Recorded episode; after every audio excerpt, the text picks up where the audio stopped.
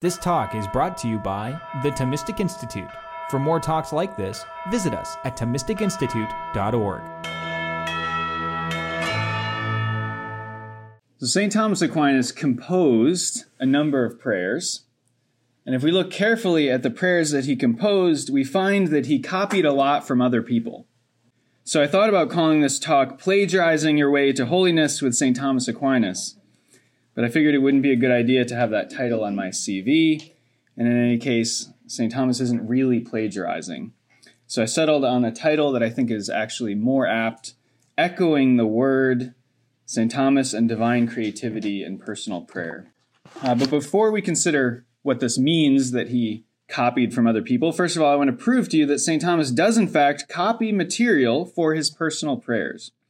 And for this, we can look at one of his best known prayers, Concede mihi, which is from the first words of the prayer in Latin, grant to me.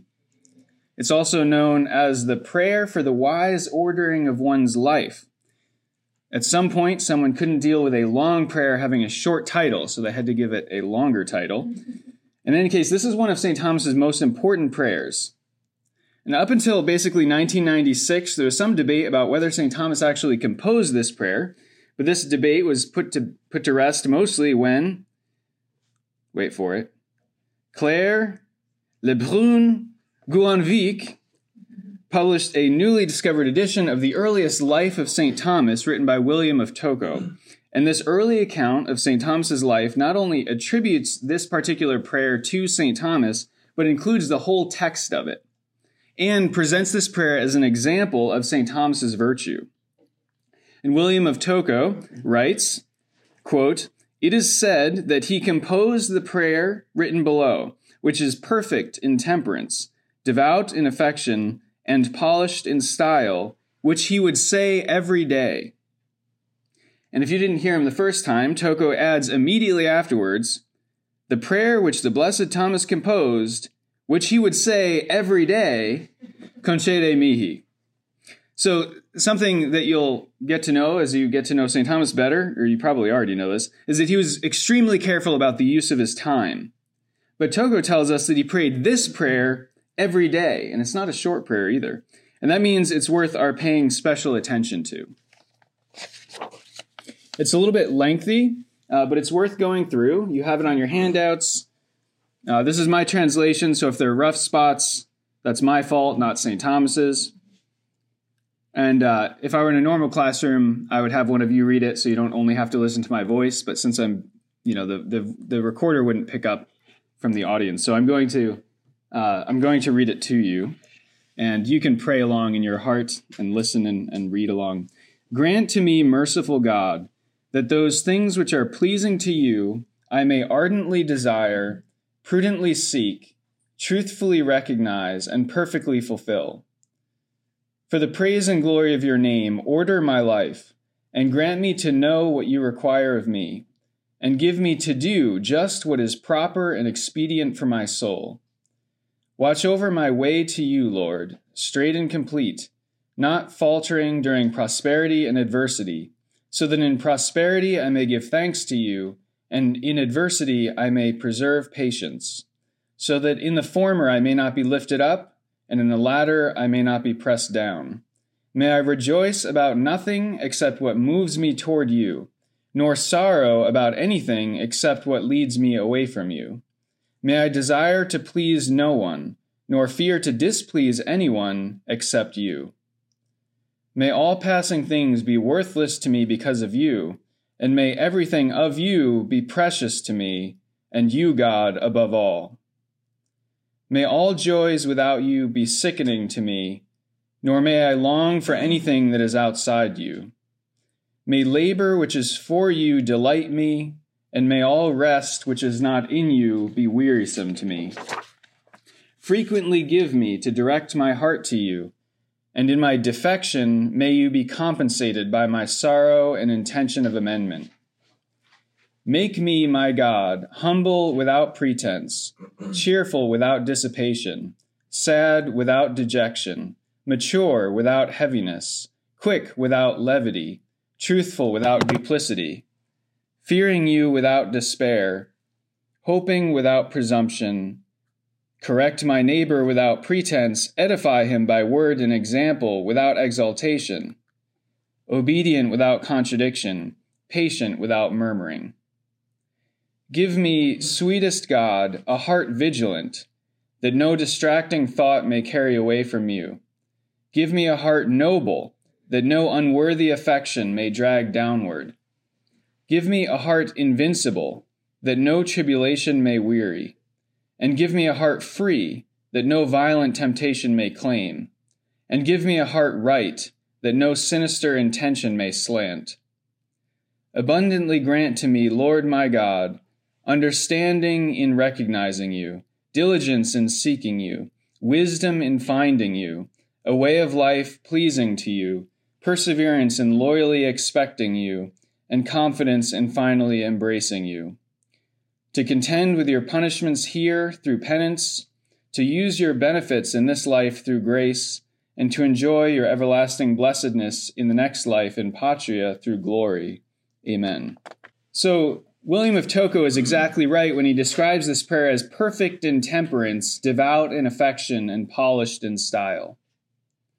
But St. Thomas didn't compose this prayer from scratch. A series of scholars have observed that St. Thomas borrowed some phrases from a letter by Blessed Humbert of Romans, who we heard about last night. He was the fifth Master General of the Dominican Order and Master of the Order, particularly during St. Thomas's adult life. Father Paul Murray, in his book Aquinas at Prayer, points out a few of these borrowings, and that's how I first became aware of it. But if you look at the actual letter by Humbert, you'll be amazed to see just how much of St. Thomas's prayer depends on it. So I put on your handout every correspondence that I could find between the letter by Humbert and the prayer by St. Thomas. It's a long letter, and it's not in English, so it's quite possible that there are additional borrowings that I missed, but you can already see that there's quite a few. So look, for example, on the back of your handout, at the top, chapter 47 on the left, Humbert says, Brothers, may you be humble without pretense, mature without weightiness, quick without levity, fearing without despair, hoping without presumption, obedient without contradiction, cheerful without dissipation, patient without murmuring. And this should sound familiar. St. Thomas takes most of this word for word and transforms it into a prayer asking God for these things. So the question is, why would St. Thomas do this? And we don't know exactly what went through his mind. No one compelled St. Thomas to take an encyclical letter and transform it into a prayer. But I'll tell you at least how I think, how I imagine this happened. Humbert wrote a letter to the whole Dominican order, and this letter contains a whole plethora of exhortations meant to help the friars to become better Christians and better preachers. And the letter outlines ways of acting that are suitable for everyone and some that are especially useful for religious. Now, when St. Thomas receives this letter, first of all, he would receive it with reverence because it's coming from the master of the order. But this master in particular, Humbert of Romans, spent a lot of time pondering and writing about the vocation of preachers. And so St. Thomas also probably had great respect for Humbert as someone who profoundly understood the Dominican vocation. And so I imagine that when St. Thomas read the letter, he saw in it, in its various parts and exhortations, a vision of the ideal Dominican friar, as well as a lot of wise counsel about how to attain that ideal. And so the text itself may have immediately resonated with St. Thomas, and not just as a Dominican, but even just as a human being and a Christian, when we read in the letter, humble without pretense, mature without weightiness, quick without levity, I think we can immediately recognize the beauty of virtue in the way that Humbert expresses it. And of course, St. Thomas already had a great zeal for virtue, but he may have found Humbert's way of expressing it particularly inspiring. Right? Maybe St. Thomas read these words in the letter and immediately thought, yeah, that's what I want. And then prayed, God, make me like that. Sometimes I imagine St. Thomas being more like me than. All right, in any case, in addition to the form of the words themselves in this letter being inspiring, these exhortations came in a letter from a superior, and not just any superior, but a very learned superior. And not just a very learned superior, also a very holy superior. So Humbert of Romans was Blessed Humbert of Romans.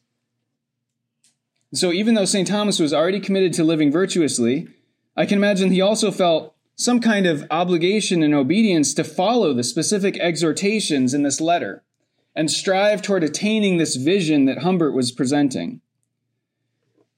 So, whatever the case may be, St. Thomas knew very well that he needed divine assistance to live up to what Humbert was presenting in his letter. And so he asked God for help. As we heard last night, prayer is a petition for St. Thomas. And so he prayed, he asked God using Humbert's very own words. The things that St. Thomas saw in Humbert's letter, he wanted for some reason or other, and so he asked God for them. Now, if I were in your place, I might be a little suspicious or even a little annoyed at this point, because here I am standing in the Dominican House of Studies at a Thomistic Institute retreat on the day after St. Thomas's feast day. You've come here to learn how to pray from St. Thomas, and what I've told you so far is that we should credit someone else for a great deal of one of St. Thomas's most famous and important prayers. And you might be wondering, am I one of those critical scholars who enjoys sowing doubt and undermining traditionally respected ideas and persons because that's the MO of many academics? You might be wondering, am I a political Marxist who wants to downplay personal initiative and attribute everyone's successes, even St. Thomas's, to other people or to the collective? You might be wondering what's coming next. Am I going to tell you that when we read Matthew 14, the story of the multiplication of the loaves,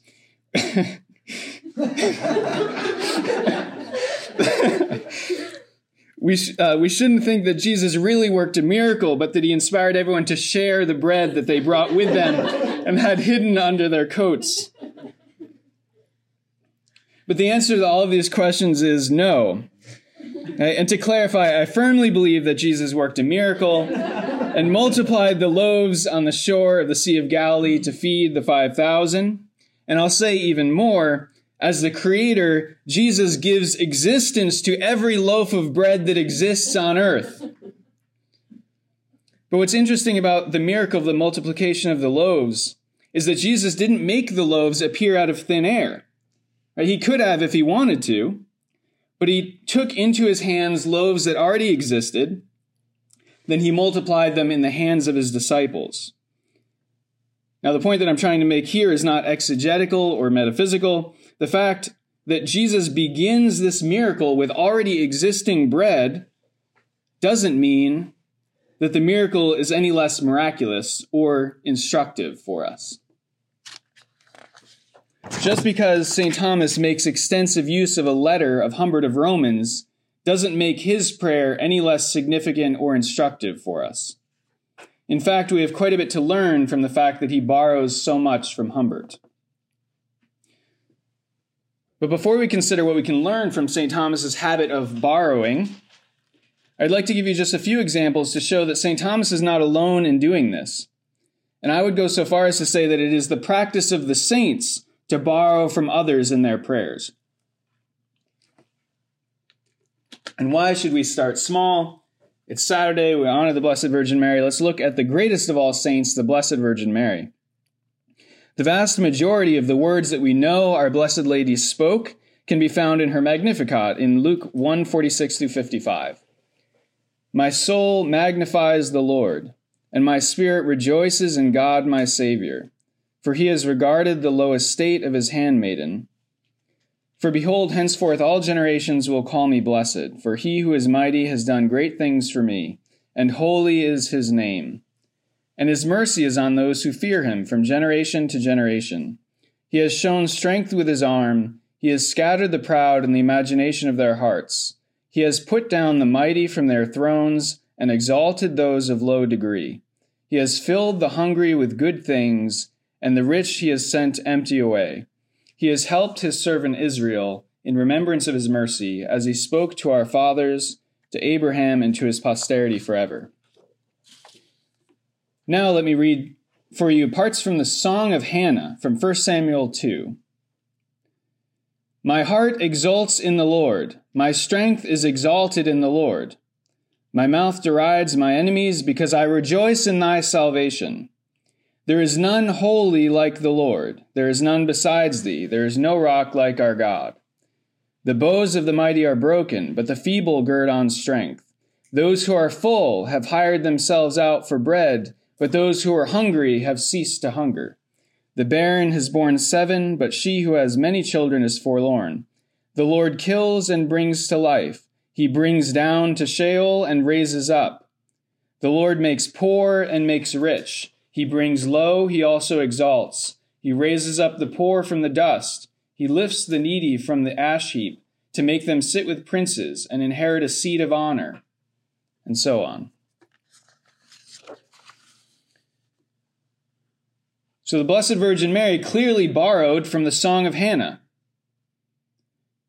And am I denigrating Our Lady by saying this? No, right? It's the truth. And I would rather have my tongue cut out and never be able to speak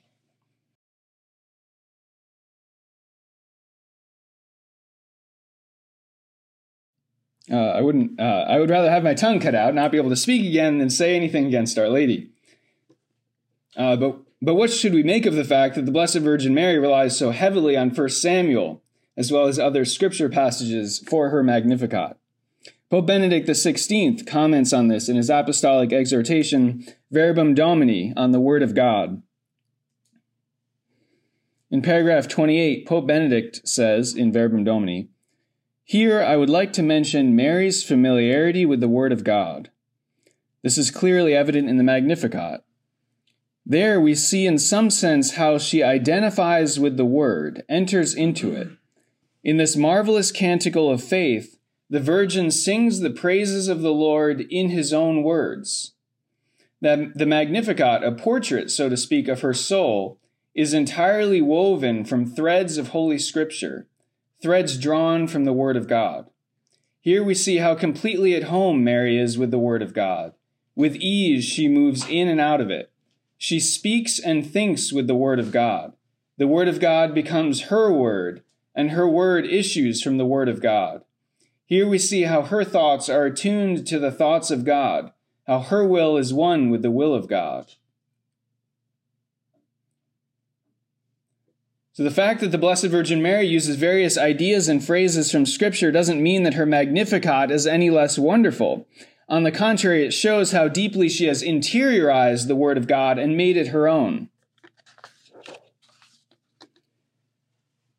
And I'll give you another example. In the 13th century, St. Francis of Assisi composed a devotional office of the Passion, and the antiphon for the office says the following Holy Virgin Mary, daughter of the Father in heaven, mother of our most holy Lord Jesus Christ, spouse of the Holy Spirit, pray for us. So St. Francis composed a prayer explicitly praising the unique relationships that the Blessed Virgin Mary had with each person of the Holy Trinity. Now we fast forward to the 17th century, and we have St. Louis de Montfort. He comes across either this very antiphon by St. Francis or another just like it in the tradition, and he composes his own prayer to Mary, which begins with the same reflection on her relations with each person of the Trinity. And St. Louis's prayer, Hail Mary, beloved daughter of the eternal Father. Hail Mary, admirable mother of the Son. Hail Mary, faithful spouse of the Holy Spirit. Hail Mary, my dear mother, my loving mistress, my powerful sovereign. Hail my joy, my glory, my heart, and my soul. So he elaborates on what he saw in St. Francis or in the tradition. Here we have a saint, St. Louis, using the ideas and words of another saint to praise yet another saint. So St. Thomas Aquinas is not the first to borrow from another person in his prayer. The Blessed Virgin Mary borrows from the biblical hymn of Hannah. St. Louis de Montfort borrows ideas expressed by St. Francis of Assisi, and St. Thomas Aquinas borrows from a letter of Blessed Humbert of Romans. But if we look carefully, we see that each of these saints, even though they borrow from others, they also make the material their own. They see something they like and they personalize it. They mold it, they adjust it, they expand on it. The Magnificat resembles Hannah's song, but it's not exactly the same. St. Louis's prayer to Mary resembles St. Francis's antiphon, but it's not exactly the same. And St. Thomas's prayer resembles Humbert's letter, but it's not exactly the same. So let's look back at St. Thomas. Again, on the back side, the second paragraph down there on the left, he sees in chapter 51 of Humbert's letter the following Cast away from your hearts distracting thoughts, unworthy affections, sinister intentions. But St. Thomas prays, Give me, God, a heart vigilant, that no distracting thought may carry away from you. Give me a heart noble, that no unworthy affection may drag downward. And give me a heart right, that no sinister intention may slant. So St. Thomas sees something in Humbert's letter, a description of an upright heart. And St. Thomas meditates on what that means, and he considers what he'd need to ask God for in order to have this. So St. Thomas depends on Humbert's letter, but he expands on it. He allows it to unfold in his mind and in his heart, and then he expresses something new. So St. Thomas isn't just copying words on a literal level. He's interiorized Humbert's ideas, he's made them his own, and so what comes out is new and authentically Thomistic, Thomas. It's authentically him. The original inspiration may be from Humbert or from someone who inspired Humbert, and ultimately from Christ himself. But what matters is that it inspired St. Thomas and he made it his own. And this is the same thing we find with the others that I mentioned. The Blessed Virgin Mary was inspired by the Song of Hannah. Why? Hannah conceived a child by a miraculous intervention of God, and her song praises God for it. The Holy Spirit would do something similar, but even greater, obviously, when by his altogether miraculous intervention, Mary would become the mother of Jesus Christ. And so there's a certain correspondence between the spiritual mystery of Hannah's life and vocation and that of Our Lady's. The mystery of miraculous motherhood resonated with the Mother of God. And yet, Mary was a unique person with a unique life, and so her Magnificat was a new and personal song. St. Louis de Montfort was inspired by St. Francis of Assisi. Why? St. Francis of Assisi loved the Blessed Virgin Mary. And so when St. Louis de Montfort comes along, who's profoundly devoted to Mary, he's nourished and inspired by the meditation of St. Francis. He draws from St. Francis's thought, he dwells on it, he makes it his own, he expands on it. And so St. Louis's prayer, while rooted in the tradition, was also new and unique. St. Thomas Aquinas was inspired by Blessed Humbert of Romans. Why? Humbert of Romans was a Dominican preacher with a compelling vision of religious life that emphasized charity and temperance as a way to holiness. St. Thomas was living in the same order and wanted to attain perfection in the same way, and so he found inspiration in Humbert's words, even while he gave the ideas new expression. So, what should we learn from St. Thomas's manner of composing the Concede Mihi? I think above all, we should learn a balanced approach to prayer. First of all, it's necessary for us to be informed by scripture and tradition in our praying. But also, it's necessary for us, in the right context, to have freedom to express our hearts to God in a personal and original way. Pope Benedict XVI explains this very thing in his commentary on the Lord's Prayer in Jesus of Nazareth, the first volume. Pope Benedict says, Our praying can and should arise above all from our heart from our needs, our hopes, our joys, our sufferings, from our shame over sin, and from our gratitude for the good. It can and should be a wholly personal prayer. But we also constantly need to make use of those prayers that express in words the encounter with God experienced both by the church as a whole and by individual members of the church. For without these aids to prayer, our own praying and our image of God become subjective and end up reflecting ourselves more than the living God. In the formulaic prayers that arose first from the faith of Israel and then from the faith of praying members of the church, we get to know God and ourselves as well.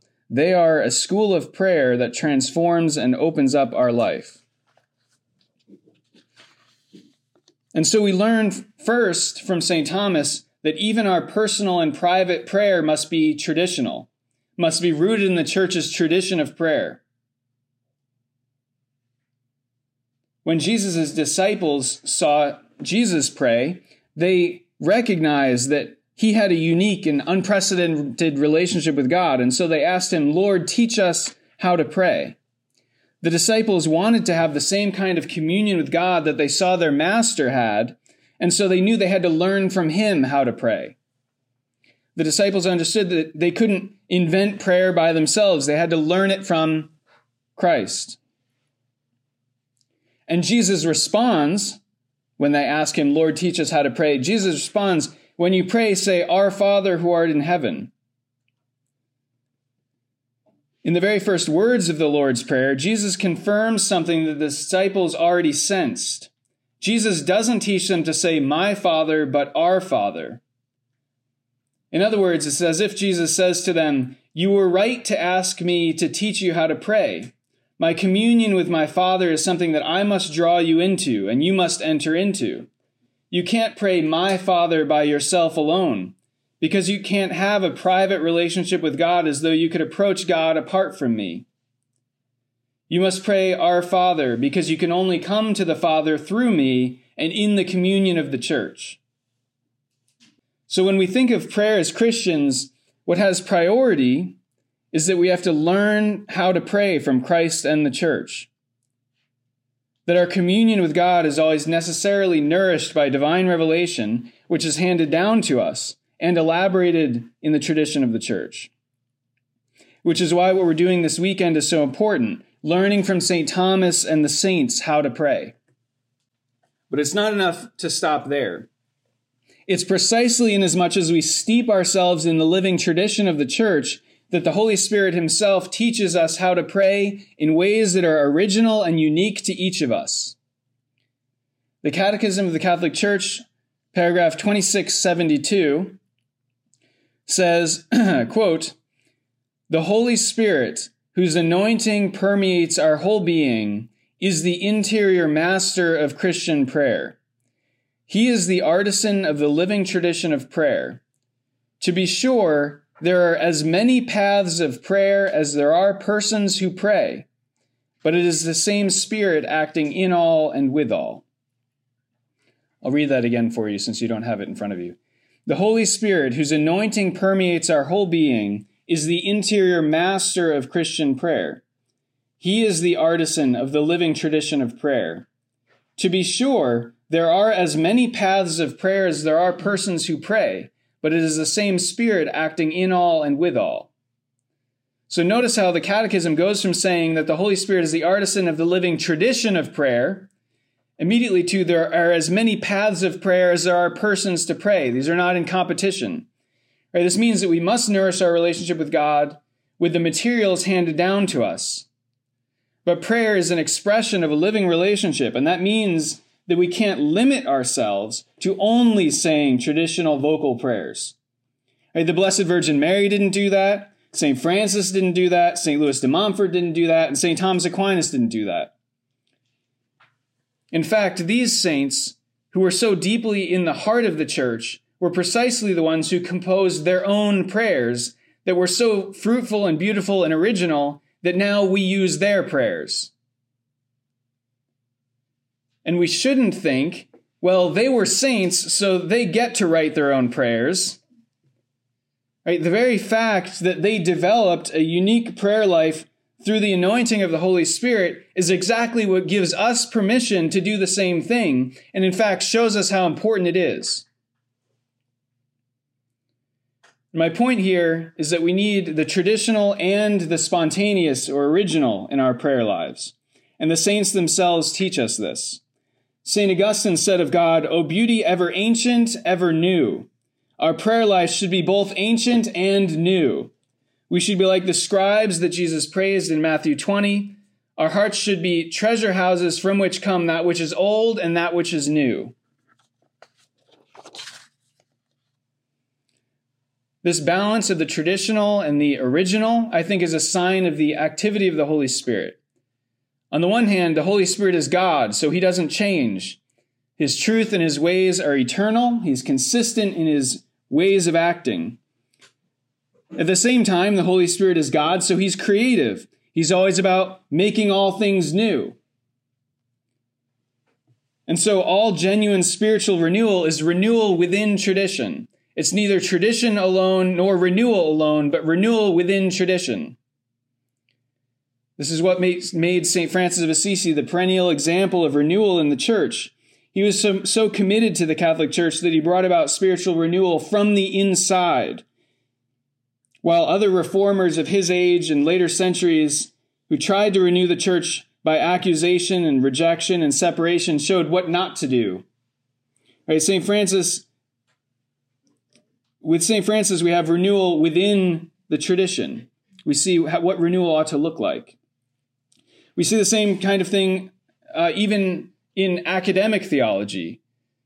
Let's say the Thomistic ressourcement movement, for example, proposes we have to go back to the sources, back to St. Thomas himself to see what St. Thomas has to say that is new for us.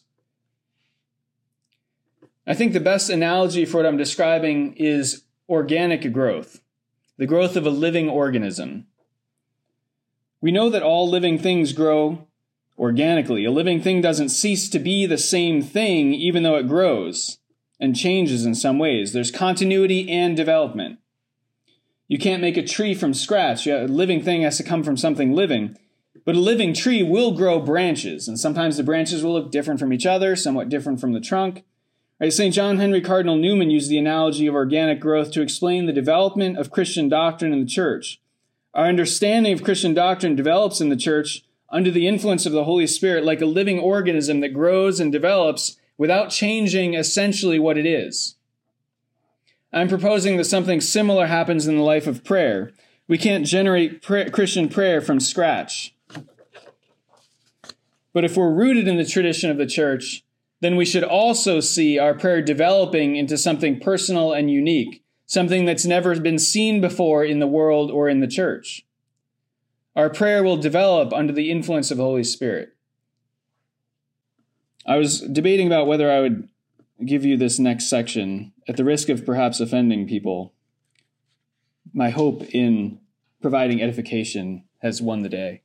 Um, the coherence of the old and the new, the traditional and the original, is, again, I think, a, a sign of the activity of the Holy Spirit. When it happens in prayer, it can be a good sign of a spiritual life that's being vivified by the Holy Spirit. Or to put it kind of in, in a like an in, inverse kind of way, if this is not happening at all, then it's likely a sign of something askew in the spiritual life. I, heard from a friend several years ago who attended a Protestant uh, worship service. I can't remember which denomination a number of years ago. Uh, the preacher asked everyone in the congregation to raise their hands who knew the Lord's Prayer by heart, and he used this as a way to identify former Catholics. Now, I don't think most Protestants would mock the Lord's Prayer like this, right? Or hopefully not Catholics either. Uh, but I know that there are some Protestants who, on principle, claiming Matthew 6 7, would discourage memorizing vocal prayers like the Lord's Prayer or the Hail Mary. Uh, now, I've never heard a Catholic do this kind of thing to the same extreme, but I suspect that there are some Catholics who are highly averse to using written or traditional prayers. They want to always speak only extemporaneously to God. Right? On the other extreme, I don't think it's a stretch to say that there are some Catholics who are only comfortable praying in Latin or using prayers from the saints. And if you ask them to pray extemporaneously, and if you're actually able to get them to do it, they speak like they were a middle schooler who just ran into their crush in the supermarket. St. Teresa of Avila warns against being careless and speaking with so much familiarity to God as if he were a slave, but she also says, Speak with him as with a father, a brother, a lord, and a spouse. And so no one should have that much difficulty speaking with their father, brother, or spouse. We should be just as comfortable saying the Lord's Prayer as we are expressing ourselves in our own words in a respectful way to God. We should be just as comfortable praying in Latin as praying in supernatural tongues inspired by the Spirit. So, practically speaking, how do we grow in this area of prayer? I'd like to offer a few concrete recommendations for how to get started. If we're going to imitate St. Louis, uh, St. the Blessed Virgin Mary, St. Thomas, we should start with something traditional, scripture or a prayer of the saint, a prayer of a saint, praying with it until it moves us in some way, then, then allowing ourselves the freedom to develop it in our own way.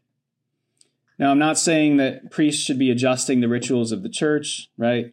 Rituals are precisely what don't change from individual to individual. They're like the trunk of the tree, right? The first branches of the tree, which if they change, change slowly, or at least ought to change slowly. But for our private prayers, we should start with something traditional still. And I'm sure Father Jonah will be happy to hear me recommend St. Thomas's own prayer. St. Thomas's Concede Mihi is a very comprehensive prayer. You've, it covers all aspects of life. And so we should be able, all of us, to find something in it that touches our lives in some way or another. And so at some point during this weekend, during your prayer time, read through the Concede Mihi, pray with it, and underline anything in particular that strikes you. Then try to express that in your own words, the desire that's expressed in that prayer. Right? Write your own short little prayer based on it, even if it's just a couple sentences. And if you don't find anything particularly striking in St. Thomas' prayer, then move your way back through the tradition. You can always go all the way back to the Lord's Prayer. And St. Ignatius of Loyola recommends praying slowly through the Lord's Prayer word by word. And I'll conclude with a story about just how effective this kind of prayer can be. A few years ago, my parents invited me to return home while I finished my dissertation which is the single layman's equivalent of what married men do when their wives support them through their PhD programs. Now, for many years, I've had the habit of spending an hour each morning in prayer. And one particular morning during this period of time when I was at home, I decided to do this kind of prayer that St. Ignatius recommends, praying slowly through the Lord's Prayer. And when I got to the petition, Deliver Us from Evil, I felt moved to elaborate, especially on this petition.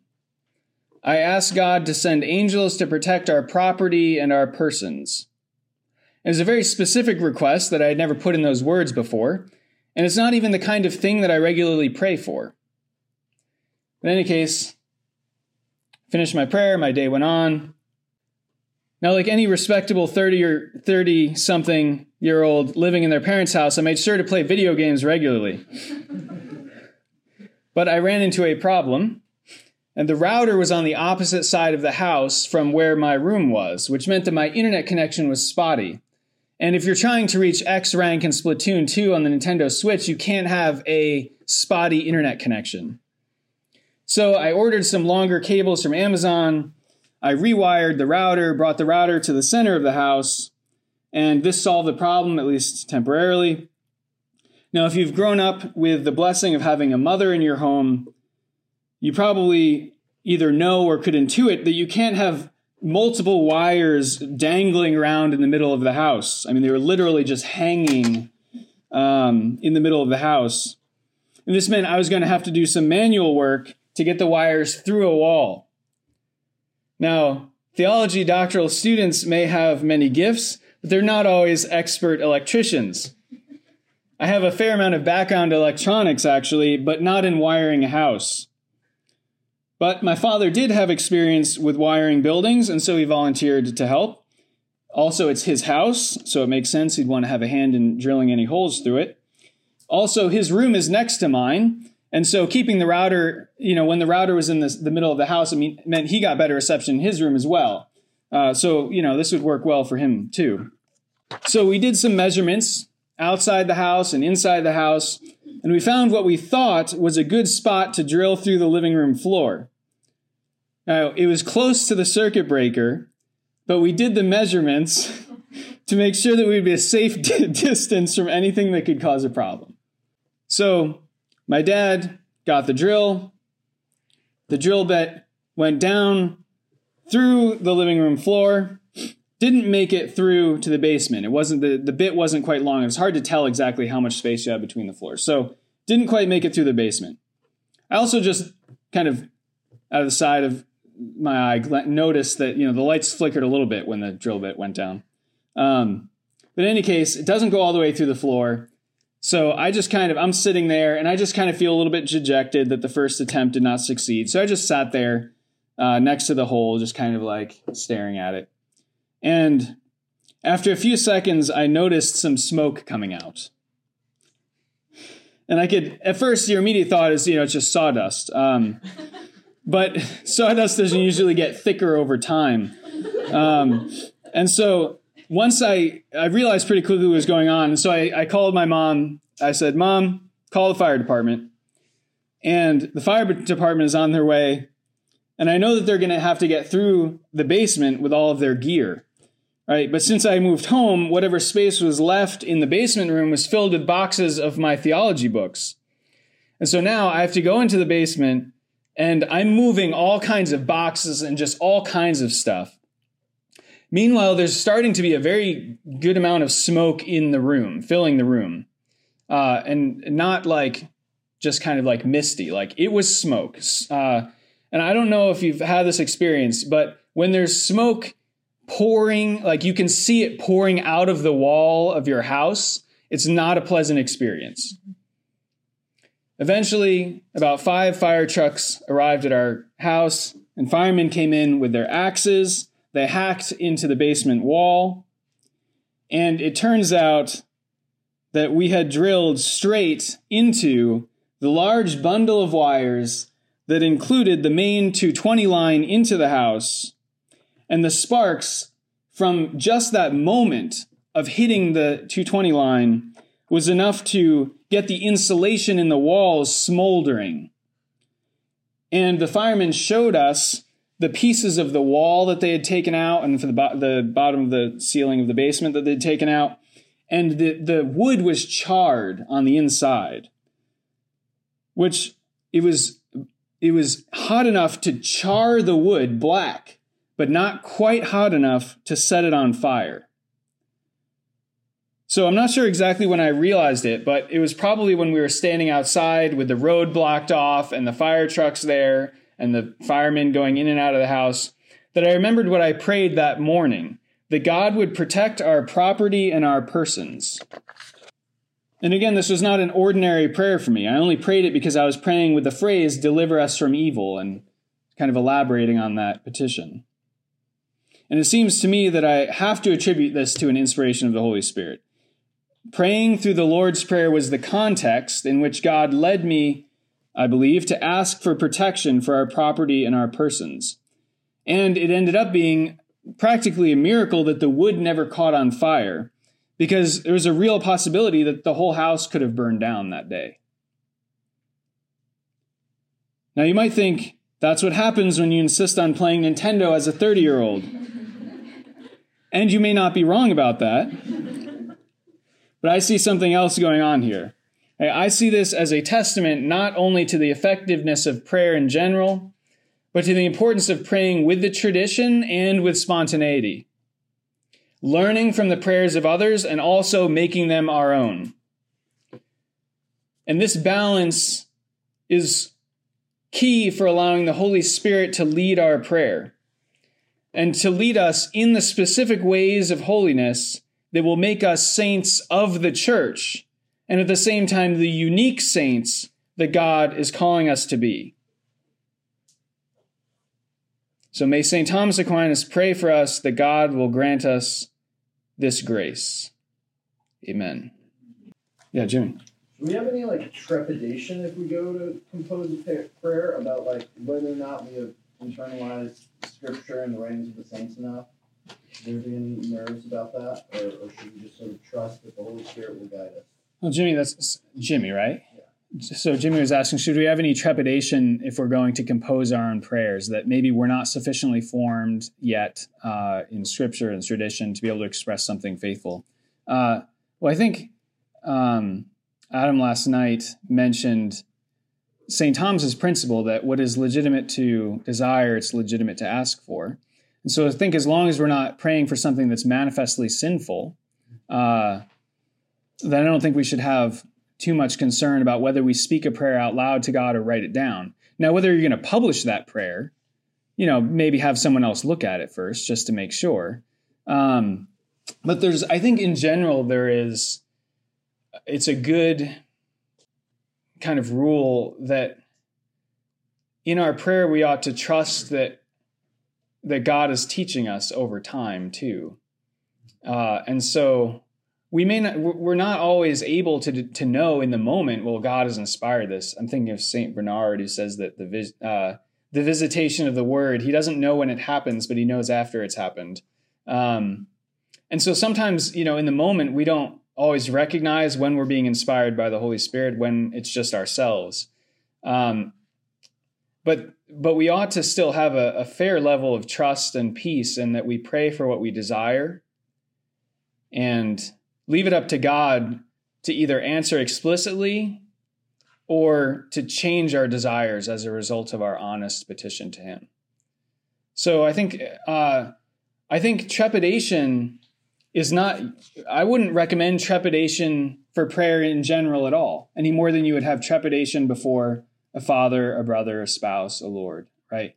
Uh, there's the the respect that's due to God as God, and that should be present whenever we're praying. But in terms of fear that we'll express ourselves poorly, I mean, I don't have children right now, but my guess is that I'm I wouldn't want my children to be afraid that they would express themselves poorly to me.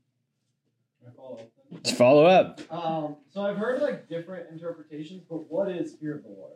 What is fear of the Lord? Jimmy's asking. Uh, so St. Thomas takes it, I believe, from St. Albert, who I think's get it from Alexander of Hale. No, I can't remember who he gets it from. Uh, fear of the Lord, he takes primarily to be a, a res, like a reverence, a form of reverence. Uh, so it's the kind of, uh, you know, it's based on an awareness of the greatness of what is before you. Uh, and so when you read in scripture fear of the Lord, a crucial distinction is to understand is I mean if you're discerning well what is fear of the Lord and what is kind of another type of fear on an experiential discernment level, uh, St. Padre Pio has a nice line that God never inspires fear that draws us away from Him. So if you have a fear that causes you to withdraw from God, then you know where that fear comes from right? And if you have a if you have a, a kind of fear or reverence or respect or even a kind of trepidation that at the same time draws you closer to god you know like father petri was saying this morning you know the grace of repentance right? This is this is still something that draws us to god. Uh, and so if there's a, if there's along with this fear a sense of uh, the goodness of god then that's a sign you're dealing more with uh, something inspired by God. And God doesn't. Um, what, is, what does Jesus say? Uh, I don't. I don't send away anyone who comes to me. That's a paraphrase, but um, it's the best my memory is doing this morning with the half of cup of coffee that I had. Thank you. You're welcome. Yes, and you, I'm Jack. Jack. That's right. Yeah. Are there any other prayers that you would recommend besides the three or four that you've already mentioned? Uh, for kind of like this practice? That's a great question. So Jack was asking, would I recommend any particular uh, kind of prayers to do what I recommended doing with, which is praying with it and expanding on it? Um, scripture is actually kind of the essential way of doing this, and this is actually uh, what it ought to happen in Lectio Divina. So we ought to be beginning with reading scripture. And it's in the course of the meditation that the Holy Spirit is going to be forming our desires, leading our leading our intellects and also leading our desires. So that what's expressed in the prayer, in the oratio, is something that is rooted in scripture, but it also highly personal. So this process should should be happening. This is kind of like what ought to be happening in Lectio Divina. So, in, so basically, traditionally, this is what ought to happen when we pray with Scripture. Uh, and you know, different traditions in the church will take it slightly different ways. You know, you have the Ignatian forms of contemplation; they call it contemplation. I will not cede that. Uh, I think it is ultimately a form of meditation, where you have this kind of imaginative, putting yourself in the biblical scene very imaginatively with all of your kind of uh, internal senses or imagined senses. Uh, and this allows for the same type of free development within ourselves of something that is traditional in Scripture to something that becomes highly personal under the influence of the Holy Spirit, ideally, right? So Scripture is really that's where you get the Blessed Virgin Mary does that.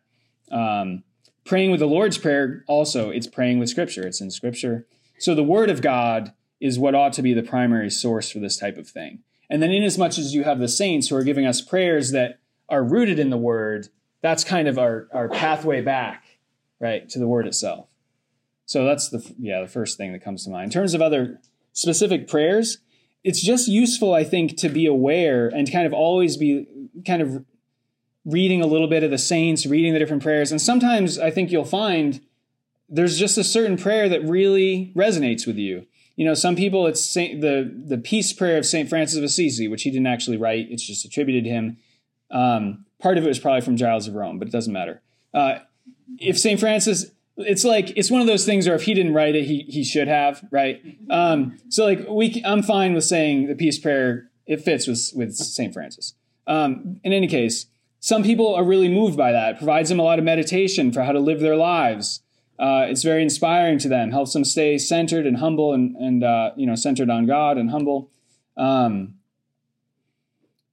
but pay attention. I mean, there's um, the saints have co- composed so many wonderful prayers, and it's good to be uh, aware that some of them can really nourish your prayer. You know, St. Thomas has a prayer before study. That's really useful if you're studying. You know, especially if that's part of your life, that study and teaching is a big part of your life well, you know, I hope you would find inspiration in St. Thomas's prayer before study. Uh, and so it's really, you know, I could just go on and on. But the point is, be aware of the different prayers of the saints, kind of keep looking at them and, and see what see what really strikes you and then go with that. If they're a canonized saint, that means their prayers are going to be safe for you to use. And if you're particularly drawn to one tradition of prayer, um, then that very well could be the Holy Spirit's way of nourishing you in that spirituality. Because um, John Paul II has a really good uh, Wednesday audience. I think it was Wednesday audience he gave uh, on the Holy Spirit as the one who inspires the different spiritualities in the church. He's saying the certain founders of religious orders, especially, God has given them such a, a strong kind of way of living the gospel and of overcoming uh, selfishness in their own lives that then they become you know fonts of traditions that we often can find ourselves nourished within. So certain types of people by nature by grace whatever are, are going to grow especially by living a particular way of spiritual life. And the saints give us so many different streams of tradition to kind of bathe in so if you find, you know, if you find that everything Dominican you come in contact with you really inspires you, well, maybe you should hang out more with the Dominicans, you know? And you know, you can follow the analogy through other orders which I won't mention in this talk. but you know them, right? If you I'll read I'll yeah, okay, I won't go back on my word. You know what you you know the different spiritual traditions in the church. Are there any other questions? Yes, Isabella? Yeah, so I had a question particularly when we're thinking about the Magnificat, Mhm. um, and like thinking maybe about like what you think of the word um, magnify in terms of using that term instead of borrow, um, because I think sort of magnification as metaphor is very prevalent in prayer usage, particularly in the Middle Ages. So this word magnify being reflected in, in the Magnificat as well as in other things, rather than using the terminology. Okay, so Isabella was critiquing my use of. Yeah, so uh, I was just I was just giving you a hard time. So Isabel was was asking, um, you know, I use the term borrow, uh, and I use that term because in in uh, in Concede Mihi there are, I mean, literally the same words, right? And so I figured borrow was a better word than stealing, um, because stealing you're doing something without someone's permission. Um, I don't know what a better word there's uh, there has to be in the english language a better word for taking something with their permission that's not like explicitly by their permission. What? What was it? Citing? But he doesn't cite his sources which is Use. he uses. Yeah. Also sounds yeah. He uses he uses the letter of humbert. Yeah that's right. That's good. Um, so but the question was what do i think about the term magnify because the blessed virgin mary uses that term in the beginning of the, her magnificat and whether that would be a good term to express what's happening in the tradition uh, it makes sense uh, to me I think you would want to trace it. You would want to focus though with what Our Lady does. That that ultimately what's happening in this process is the Lord is being magnified. It's not the other. Um, it's not the other author principally, right? So St. Thomas isn't magnifying Humbert when he's do, when he's writing his prayer. Uh, he's magnifying the Lord in the truth that Humbert expresses in the form of an exhortation, and St. Thomas expresses in the form of a prayer, a petition.